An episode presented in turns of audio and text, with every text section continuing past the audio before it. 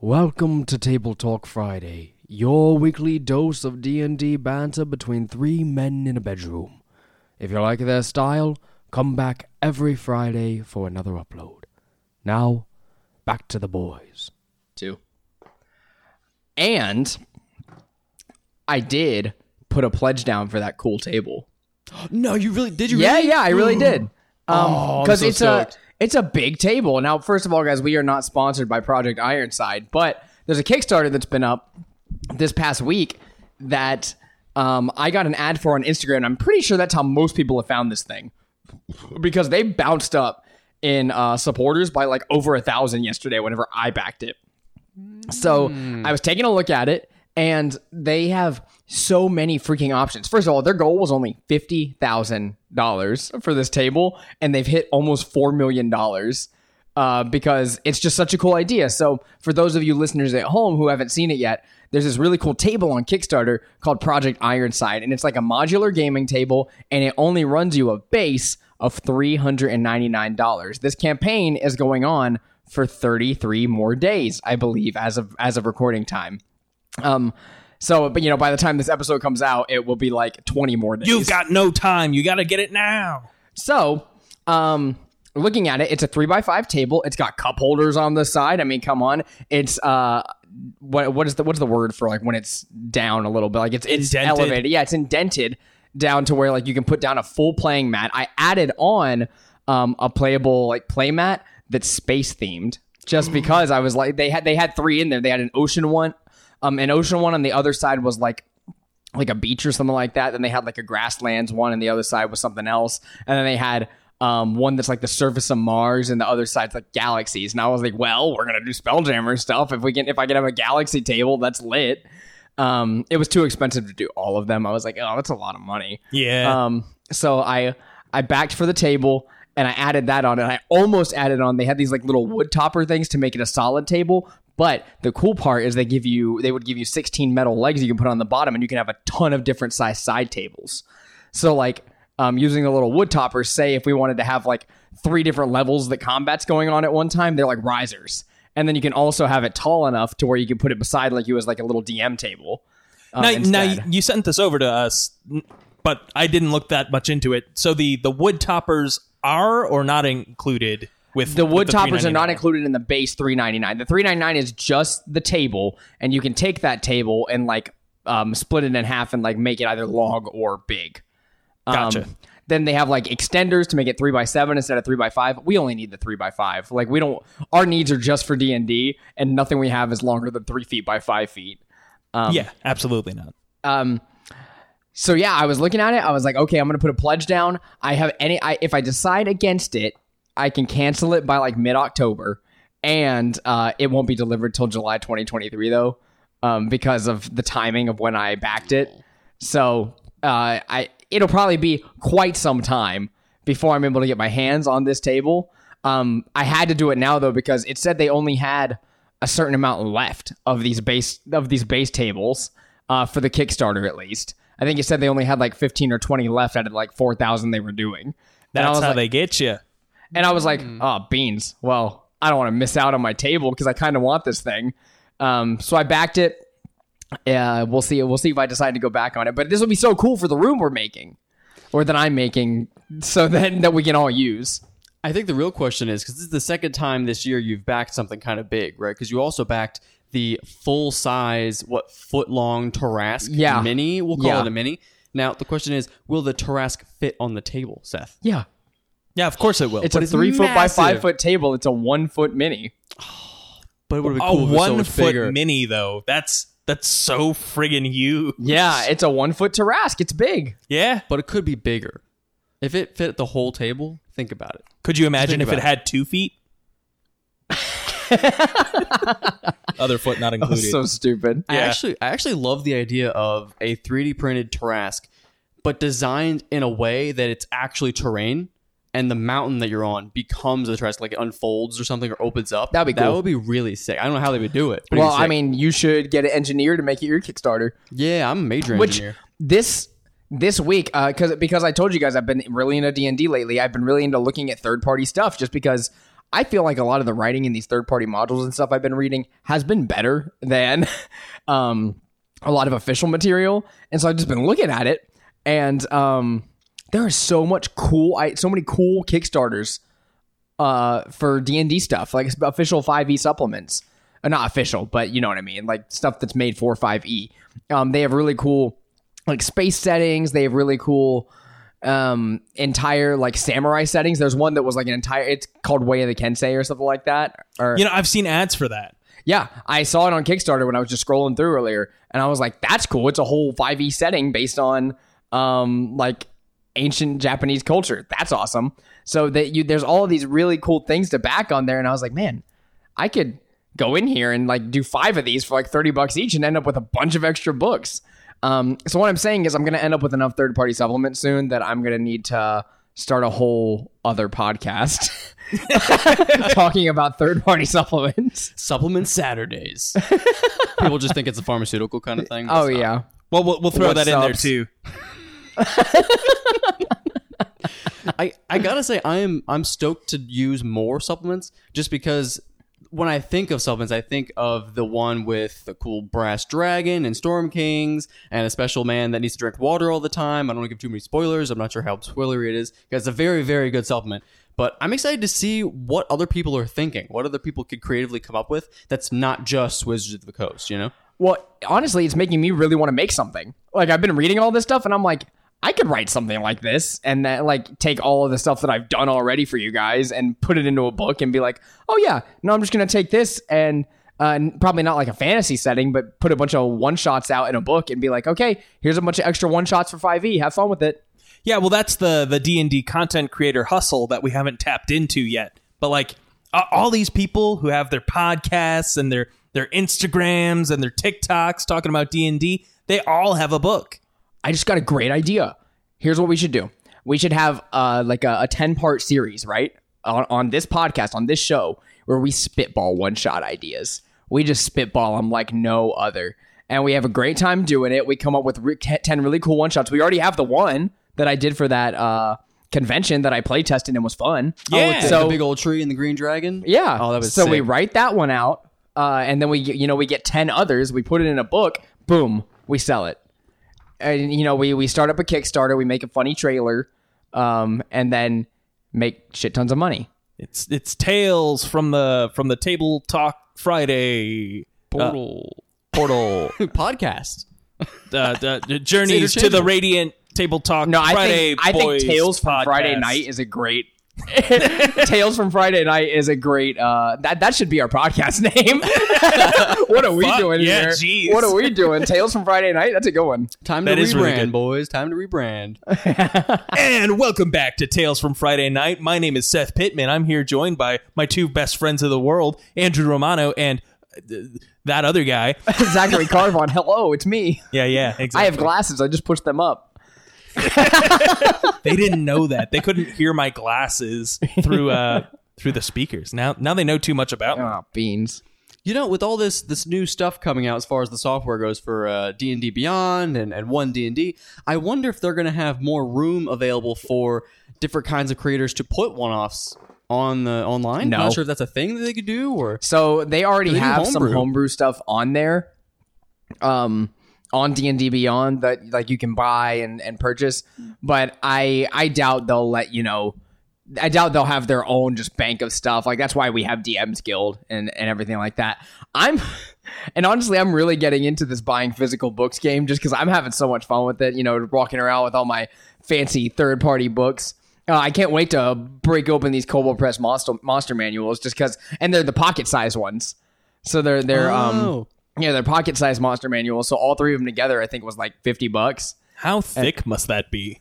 Yeah, I don't know. I'm gonna. I- I'll send you guys pictures later. But uh, it was all three of them came in one pack, and I'm, I'm I'm sure it's like gonna be huge, but they're pocket size, so I can just break it out and be like, okay, I got this monster right here. just DM on the go. I mean, I I figured that was more cost effective and also cool as hell that you can have a whole monster manual in that little thing.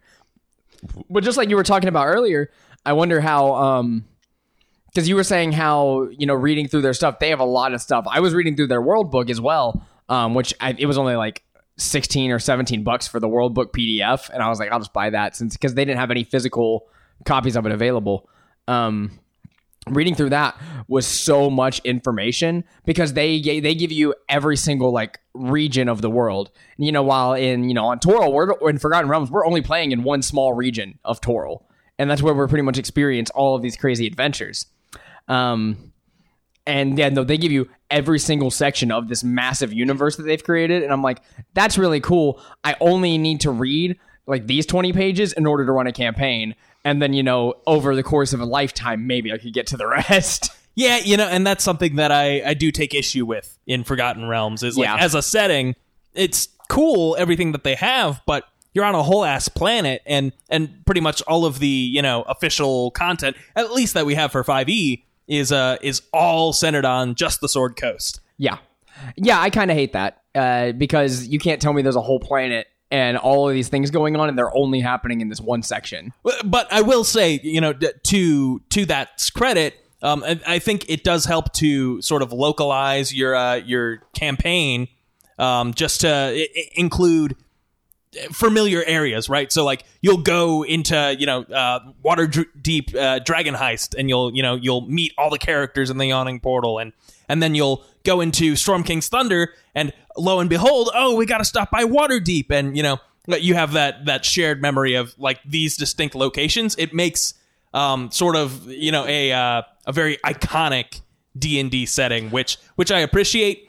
Uh, as opposed to you know if you spread everything out yeah you could still have like these iconic locales but you're not going to be able to hit them all in a in a single campaign without like a teleport spell Well, what I really like in, you know, I hate to bring up the number one D&D podcast in the world once again, D&D show, but Critical Role does it so well because uh, he has his entire um, world that he's built out. Um, he talking about Matt Mercer has his entire world that he's built out, and in the campaign they focus on a section. So, like um, in the last campaign, campaign two, they were in Wildemount. Uh, I don't remember where they were in the first one. Uh, Tal'Dorei, I think it was. Tal'Dorei. Yeah, I think it was Tal'Dorei. Um, and then in this third one, they're in another section of the world, uh, another one that I can't remember the name of. But and then throughout the campaign, they'll eventually get back to where they were. You know, they they explore a new section, towns that no one, none of the audience has heard of, um, meeting people that no one has met before. And then you know, as time goes on, and they get more powerful, and they they have more um, like people know them more. Okay, now we need to go to Tal'Dorei for something. We need to go to Wildemount for something, uh, which is really cool. And I would love to do that to where like I'm not starting every campaign in Waterdeep. You know, or I'm not saying okay, we know that there's Waterdeep, Neverwinter, Baldur's Gate, uh, all of Icewind Dale. You know, there's these four locations, and you can start from one of them because that's what we know. Because it is getting to the point where, uh, and I don't think it's a bad thing because I think we're all really into it. But there is, is a lot of time where everybody feels like, well, you know, when a one off comes up, well, how do I relate this character to our last campaign? I'm like, no, just make a new character. We don't have to have all characters be, you know, tied in. right and it, it does make the world feel a lot smaller Right. when, and it, it really isn't like the sword coast is a, a vast swath of land to have to you know travel across on foot it it'll take you a long time but um when, when we keep coming back to the same place over and over you know it almost feels like well why are we even traveling we know what's there let's just get there already Right, like after you know that there's a teleportation circle in Moongleam Tower, why not? Why not use that network all the time? Right? Right, right. Yeah. I mean, we haven't done this, but it would be smart for us to just sort of metagame it and say, "Oh, well, uh, let's um for no particular reason, I think we should stop by Everlund really quick." And uh oh, you know, there's there's a tower here. I wonder what's there. Just explore the entirety of Moongleam Tower. Yeah, yeah. Well, you know, and, and then we walk in and uh, we, you know, we, we meet someone, right? The- you know that we've we've never met before, and we say, "Oh, uh, are you a part of any secret organizations that we should know about that might have access to a teleportation circle?" Why? As a matter of fact, you are. Oh, that's fantastic. Well, we'd like to use your teleportation network. You know, Zach, that wouldn't be very cool of you. Welcome to Table Talk Friday. My name is Seth Pittman, and I'm joined by my two best friends in the world, Andrew Romano and Zachary Carvon. How are you boys doing today? You know, I'm feeling about as cool as the rule of cool. Just sitting back, enjoying myself, feet up, feeling quality. you know, I, I'd love to like escalate this to even a uh, a less elegant uh, implanting of our of our topic today, but um, but I just can't think of one. So um, I'm feeling fine, and uh, I'm ready to talk about the rule of cool, which is our our topic of discussion today on Table Talk Friday. Right. So if you don't know what the rule of cool is, it is basically not everything is written down in the book, right? Not everything is spelled out for you in a paragraph or more or less in uh, your textbook sized player's handbook. Sometimes players come up with crazy ideas and they really want to do them and they say, DM, can I do this? in you know my my thought process always, and I think this is it goes for a lot of DMs. Is it badass? Because if it's badass, it's gonna happen. Because we we get into the game, and if you see if if you ask me if something can happen and it's not spelled out and it's not adding to the game at all, a lot of times I'm like, well, there's this alternative you can do. But if someone is like, ah, I'm trying to think of an example lately of of something really cool that someone has done that I've been like, yeah, you know what? Let's go for it. Hmm. I can't think of one recently. I think I we're just too cool for the rule of cool. Maybe. Well, I think I think that they become part of normal play where someone says, "Is that possible?" I'm like, "Yeah, go for it. Roll a d20." Do you think you hit a certain point where the rule of cool doesn't exist because you're just too cool of a party? Perhaps. Do you think maybe that's why we can't think of one recently? Well, I, I can think of um, that one time that uh, Nuth, uh, I believe we were fighting a, a chain devil, or or it, uh, it wasn't the chain devil because he would have been immune to fire, but um, we were fighting this uh, powerful foe over like this pit of lava, and like it, he said, I would like to take this guy and dunk him in the lava. now, Oh, now, right. realistically speaking, should he have been able to do this and like hold him down there?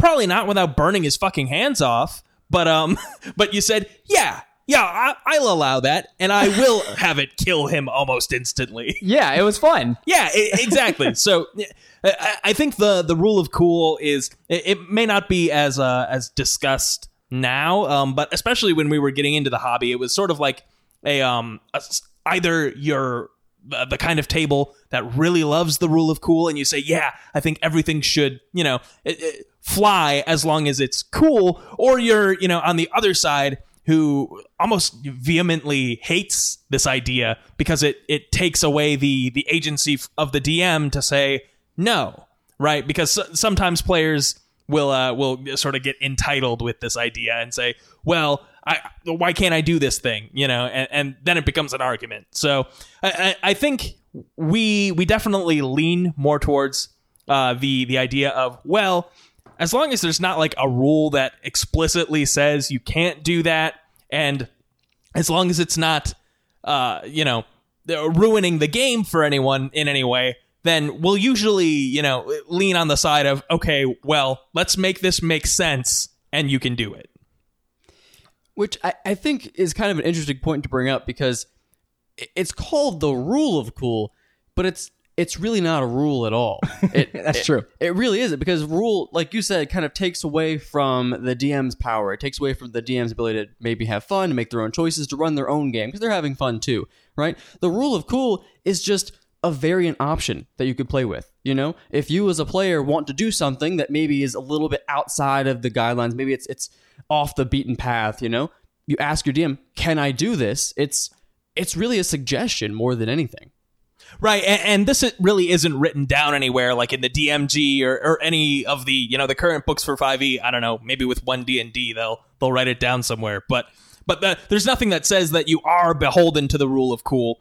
Um, but I think uh, in general it, it's it's a helpful uh, guideline uh, that can sort of lead you towards more interesting choices. Uh, again, I, wouldn't ever let uh, you know a player's desire to do something cool undermine like the uh, the logic that we've built up for the game. Like if this is a you know a fairly realistic, gritty, let's say you know post-apocalyptic setting, well, no, I'm not going to let uh, my player uh, you know d- develop uh, this uh, this theorem to create infinite health potions if that's going to you know suck all of the the weight out of the game. No, of course not. But if there's you know somewhere that I can meet them halfway and say, oh well, you know, if you spend enough time on this and you know uh, you you put enough effort into it, then maybe your your artificer, you know, you're able to find the resources to you know create a health potion every you know uh, couple of days or something. Um, but, but it's all about uh, just meeting the the expectation set by by the game that you're playing. Yeah, I mean, I'd have to agree that overall, the rule of cool, I feel like as long as I think it's cool, I kind of want it to happen as long as, you know, the book doesn't say it can't. And overall, a lot of times we don't run into anything that's, you know, game breaking anyways, nothing that no one's ever asking to do something that they realistically couldn't do most times for us. So we don't run into it too often. And I feel feel like it's mostly a problem at lower level play anyways. When you get higher level, you have plenty of cool stuff you can do, so it's not really a big deal. What matters then is how well you flavor it.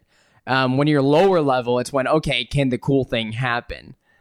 Right, right. I, I mean, uh, there's a uh, a common example that I think of with like um a, a druid who you know turns into a a, a giant eagle, and they want to carry the whole party with them, you know, x amount of distance. Well, maybe it's not exactly realistic for for the druid to be able to you know hold that weight um, you know, of everyone. They're only a large creature, but maybe like you know, in a in a specific dire situation where you know, if they don't escape in this exact moment, you know, they risk a TPK. Then you, we can The Cloud Giant's castle is about to come crashing down. You have to get off immediately. yeah, we can say, okay, you muster all your strength together. Uh, we're gonna make a you know a combined ability check for everyone to try and do this, and um, you know we'll push back against what the rules say you probably shouldn't be able to do, and we'll let you roll for it anyway. Yeah. Um, which which that's the other Yeah. uh, situation that the rule of cool comes up uh, in all the time is, well, can I roll for this and get a nat twenty for the for it to happen? Right. Like, usually my answer is yes, um, but only if it's you know within the realm of some possibility. Yeah, if there is a 5% chance that this could possibly happen, then yes, let's do it. I think it it's got to be cool. Obviously, is the first factor, right? We all we've we've dictated uh-huh. that. The second factor, I feel like it can't break the game, which we've we've touched on. It can't be too strong. It can't be overpowering, right? And number three for me is it can't make anybody else at the table feel less powerful. It can't make them feel less heroic in some sense. You know, don't like invalidate someone else's ability per se. So Oh, like, oh, oh, DM, DM, he just sucks someone's soul. Can I do it too? Like borrowing his power? Like that would be really cool if we like shared it. And I'm like, no. that's sort of that's sort of Sean's thing. You Yeah, can't that's you can't kind do of Sean's that's thing. You have to have kind of your own Sean's thing. thing. You're kind of being a Patrick right now. right or, or, or even you're in a situation where maybe the the rogue has you know intentionally like they've got a little lockbox they've locked it up um, you know there's something that they want to keep away from the rest of the party in there but your character you know they've got slippery fingers and oh well i don't have proficiency with thieves tools but can i like make a sleight of hand check to like steal them from the rogue and then try and uh, lock pick or you know pick their their little box well is that cool? No. I guess that falls. This isn't the rule of cool because that's a shitty thing to do. But uh, you know, your your point stands. It if there's you know something that um that someone else in the party is perfectly capable of doing, but you just want to do it because um then no, no, that's Yeah. I, I, I guess. I mean, I think this whole scenario is probably a little antithetical. Jeez, that's a hard word to say fast. Um, to the to the rule of cool because it's it's not cool when you do that. You know, now that we're now that we're talking about it, my brain started going. I can't think of a really cool rule of cool moment that happened in one of my games. Uh, a long time ago, a few of my players were fighting something that had some type of a, a gaze weapon, something along the lines of a bodak or a beholder or, or um, certain spirits, things like that. Um, and so it was looking at everybody and doing psychic or necrotic damage to everybody around. And so they were they were trying to close their eyes so they wouldn't lock eyes with it, sort of like a like a Gorgon, a Medusa sort of a vibe. But one of the players at the table thought to grapple the creature and force its gaze away from the party, which I thought was really cool. That's not, you know, that's not how grappling works. I don't think you really get to dictate where the people are per se with the grapple, but I thought that was really sick. It was really creative and it was neat and it saved everybody at the fight. Yeah, I like that. I mean, and that is possible with grappling, I would say, being able to turn a creature around or um move it slightly. I mean, I think in the new the new grappling rules that are that they had in the 1 D&D stuff, it's a little more, you know, written out how it works. Uh, Right. and, uh, I'd say in in either scenario though, it's not specified that you get to like dictate the the creature's positioning like within their space. You can move them, you know, x amount of spaces, but it does make sense if you're overpowering this yeah, this person that you would be able to, you know, uh, move them to however which way you want them. Right. So I, I think that that's that's a great example of the rule of cool. Yeah. Uh, you know, uh, coming up with uh, creative solutions to your problems when they're not, you know, fully written out in the in the book. Like, uh, th- for example, and, and this is something that I like to do uh, in my games is uh, messing with the terrain in combat. So, like, yeah, I I won't do it all the time, but like if uh, if there's a room with a chandelier in it, I'm really wanting someone to do something with that chandelier, and it's definitely gonna work, even if it it doesn't seem like a you know. Uh, there's nothing written anywhere about falling chandelier Like rules. There- AC 10 5 hit points it'll fall. yeah, yeah. There's no rules about swinging from a chandelier giving you advantage on your your uh, you know your hit on the descent. But if you're a player who's gonna try and pull that shit, I'm gonna reward it because it's cool. Yeah, no, I think I think that's exactly the point. Is anytime some, I think the rule of cool comes up when the party is being creative, which is super fun. Or um, even so, sometimes a party member will make a really cool argument against an NPC or something like that, and it's like sometimes it's written in the book. If if you read through a lot of the modules, uh, there are characters that that are written in there that it's like this person will never like change their mind about this. Or like this person you like you cannot sway this person. It's impossible. And when those things come up but the party members make a really good argument sometimes i cave the npc i'm like yeah no they cave. That was a good argument.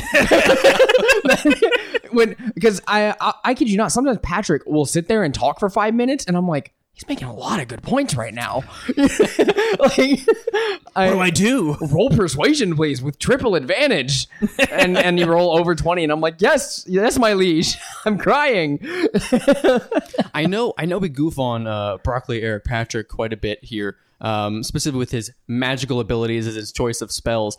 But sometimes he rants some good stuff. Like he just oozes some good persuasion checks, or even just makes really solid points to some of these NPCs. and his one-off characters are always such good friends with the villains like have you noticed that every time he has like a, a new character like you guys will go to talk to someone and he just becomes their best friend quickly like uh the lich you know he just That's made, true. he just made best friends with the lich in like five seconds i mean then obviously when Varys went ahead and befriended the van Thamber family Yeah.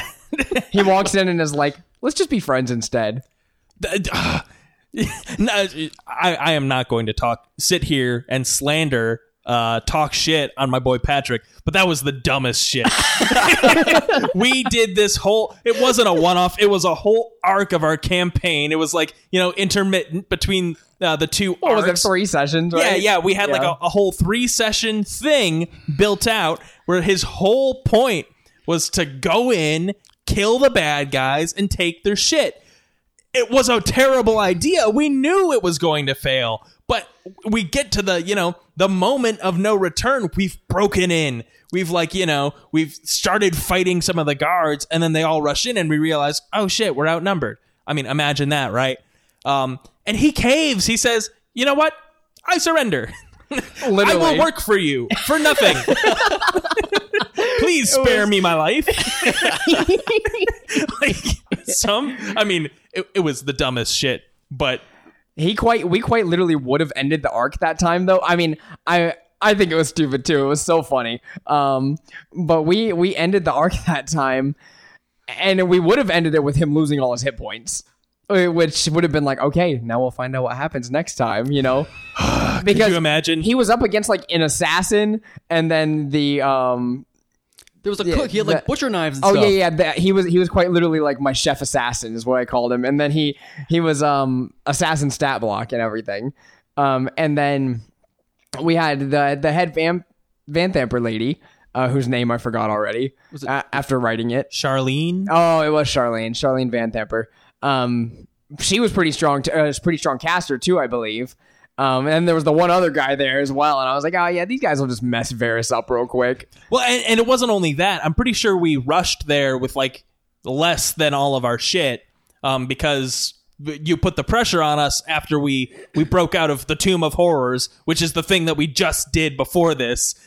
Um, Yeah, yeah, uh, we were we were trapped in the tomb. We broke out. We uh, we fought our captors, and then uh, you know everyone was on high alert because they were uh, on the side of the Van Tamper. So we rush over there, half cocked. We run into a room full of very powerful enemies, and then like a bunch of uh, lower powered enemies, but still enough to like it, action economy is a real thing. Like we had some very, str- I I think we were what level twelve.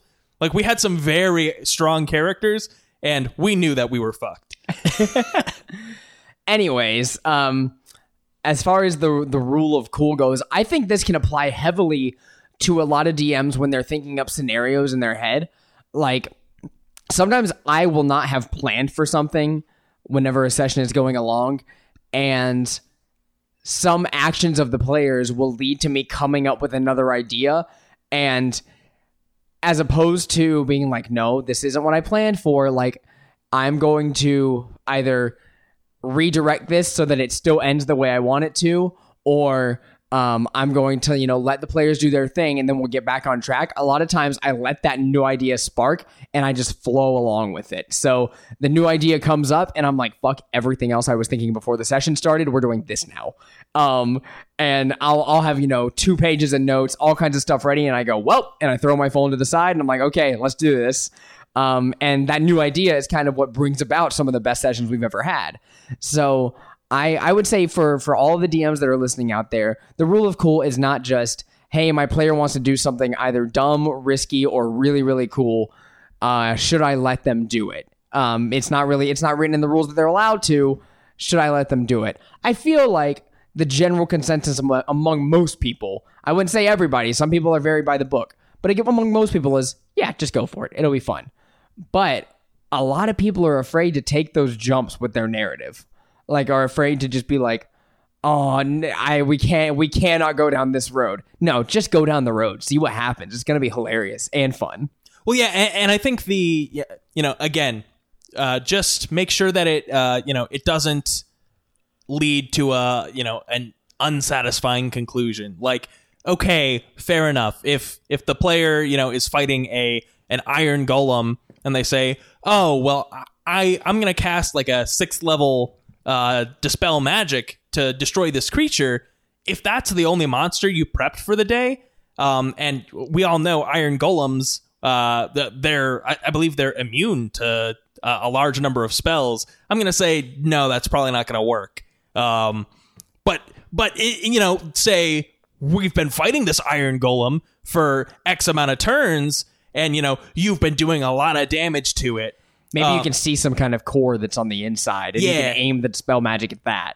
Yeah, yeah, exactly. If I'm, a, I'm a lot more lenient with these sorts of uh, you know ass pulley sort of plays when it's the party on their back foot. If uh, you know, if as a DM, uh, I see everyone's got all their resources. We're getting close to a long rest, and um, and you know they're trying to pull some shit that they shouldn't be able to pull. Then I might uh, say, well, you can try, um, and you know, and, and then we'll go from there. But uh, sometimes uh, players need that moment of, oh, I thought of a really good idea and it worked. Like um, like that one time we were fighting the uh illusory dragon. Right. Um, you. I don't think you expected a dispel magic to destroy that thing entirely, but I No. pulled it out of my back pocket, and uh, and you I said, did- I guess, I guess that works. Well, no, I mean, I, I actually did have it written that a dispel magic would be effective. It just depending on the age of the dragon, depending on which level. So I actually had written that out beforehand. Was like, oh, they're not meant to fight an adult red dragon here. Oh yeah, yeah, yeah. But that would have been a cool moment if I had if I hadn't already planned for that because I kind of wanted you to do it. So I I described it in a way that was like, this is magical and can be killed with magic.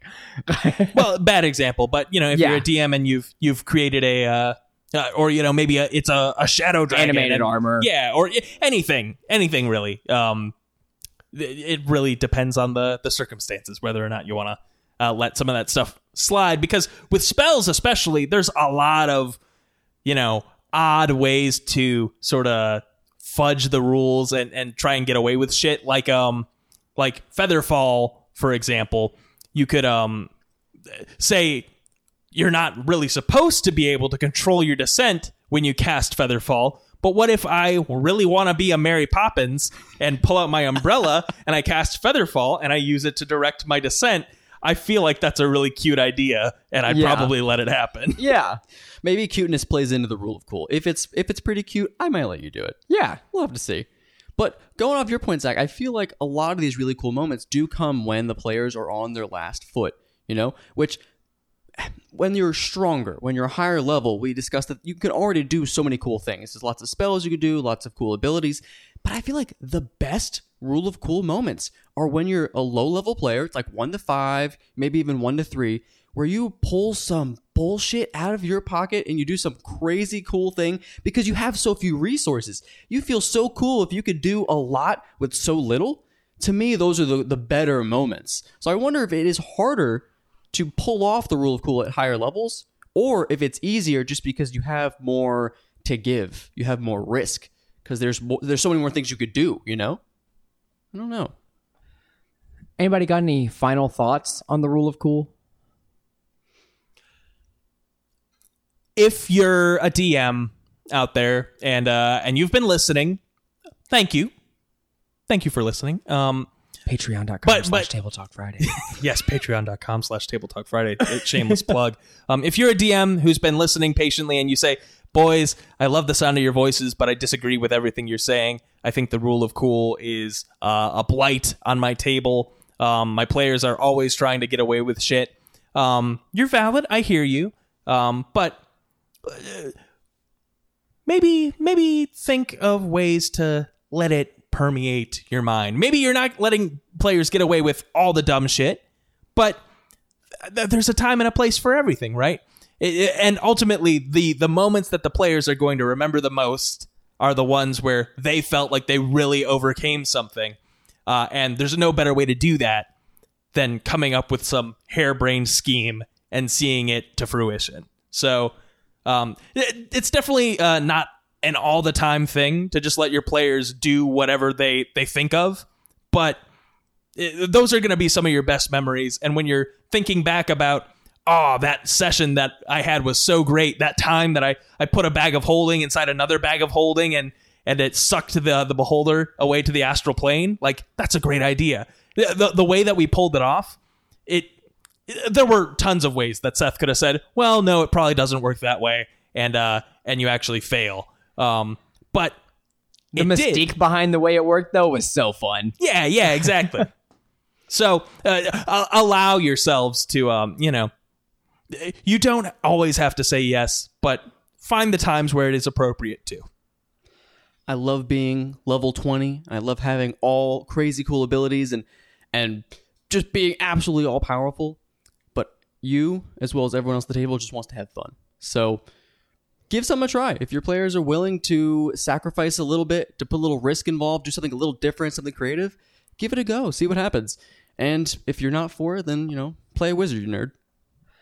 Thank you so much for joining us on this episode of Table Talk Friday, where we talked about the rule of cool. For more on the rule of cool, a bunch of other stuff, whatever we're going to say in the post show in like 10 minutes from now, you can find us on patreon.com slash Table Talk Friday, where you can subscribe at many different levels for many different benefits, including listening to the post show we are about to record. If you'd like to reach out to us and tell us why you hate the rule of cool, why you don't want it to ever exist, and why this is your least favorite episode of Table Talk Friday, you can email us at tabletalkfriday at gmail.com, you motherfucker, and argue with me. And we'll argue about it next week and the week after and the week after that. Anyways, you can find us at tabletalkfriday at gmail.com.